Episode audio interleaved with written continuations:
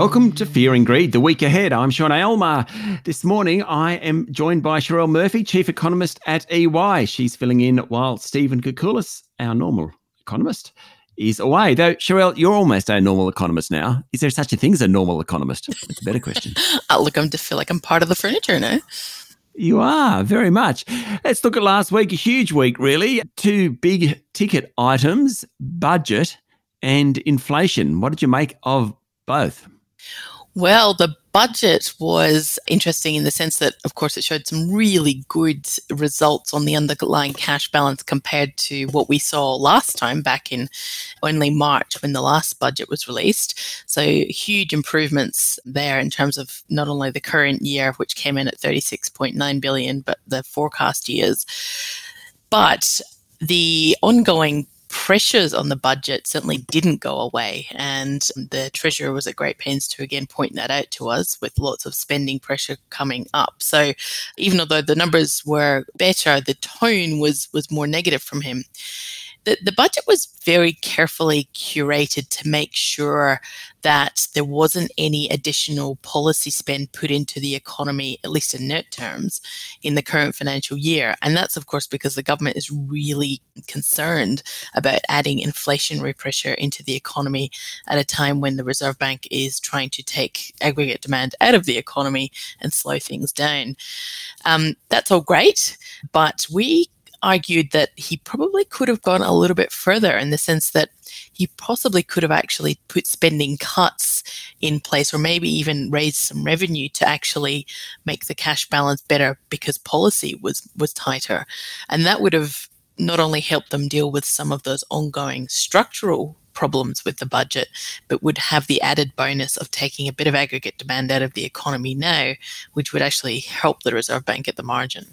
Okay, so you're a harsh marker, Cherelle. I am. So I think what you've just said then, it's kind of like a six or seven out of 10. Okay, could have done more. Yeah, yeah, I think so. And and you're right. We are being harsh because I think you know, it would have been quite easy for the government to spend some of that extra revenue that it had, which allowed them to report those better than expected underlying cash numbers. But we are in a particularly unusual point in time here in the sense that we have inflation that we haven't had for many decades. And so yeah. the, the environment's a little bit different. And speaking of inflation.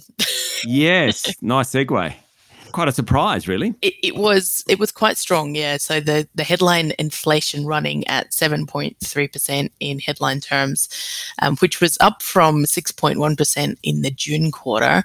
It's now the highest rate of inflation since 1992, so even overtook that that spike that we saw when the GST was introduced back in in 2000.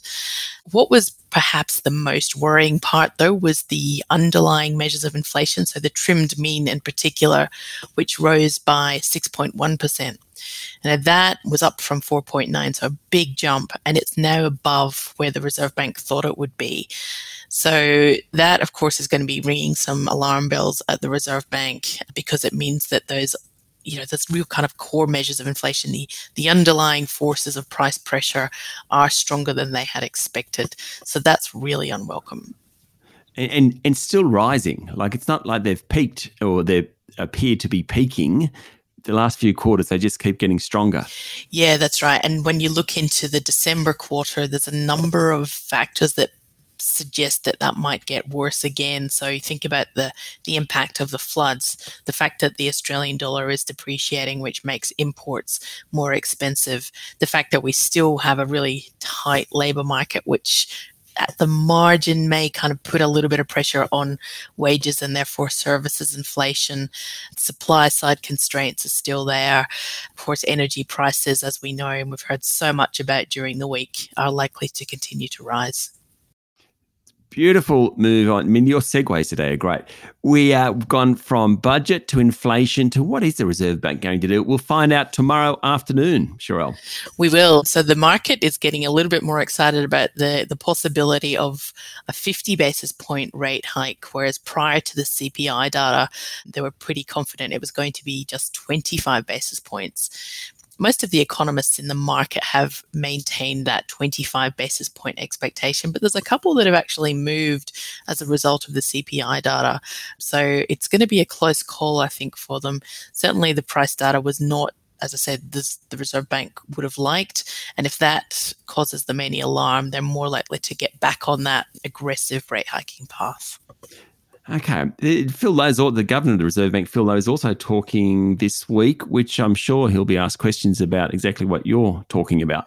Indeed, yes. He's done in, in Hobart, um, presumably because the whole board is in Hobart on Tuesday for the meeting, and uh, he'll address a business audience, and I'm sure he's going to get lots of prickly questions. Just quickly, I mean, we've got retail sales, we've got trade balance, building approvals. Any of those that are particularly interesting, do you think? It's all interesting, Sean. What do you mean? Oh, sorry. Of course. Oh, of course. um, so that yeah, the retail sales number obviously that will be of interest because we have seen the spending data hold up relatively well so far against all odds, I guess, with the Reserve Bank lifting rates, as we know, and the, the challenges facing the household sector seeming to grow by the day. So any sort of sign of weakness there would, would not necessarily be unexpected, but um, it would be, I guess, a bit of a turn from what we've seen recently. The market, however, is looking for a 0.6% increase for September, which is exactly the same as it was last time, but um, we'll see. We'll also get house price data for the month of October. The market overall throughout Australia had fallen 1.4% in monthly terms the previous month. So, again, you'd expect to see a continuation of some of that negativity. So, that will again sort of help shape thinking at the RBA about how rate hikes so far have impacted that market. Other bits of data which are also interesting in this context building approvals and home loan data. Again, they've shown some softening uh, in response to the rate hikes, and they'll be watched very closely to see if, if that gets any worse. Cherelle, what a great week to be an economist. Last week and this week, I reckon, with all this information coming out it's a great week, but there hasn't been a lot of sleep. So uh, uh, I'm, ah, yeah. I'm looking forward That's to true. catching up. Right. Have a great week, Cherelle. Thank you. That was Cherelle Murphy, Chief Economist at EY. I'm Sean Aylmer, and this is Fear and Greed, the week ahead.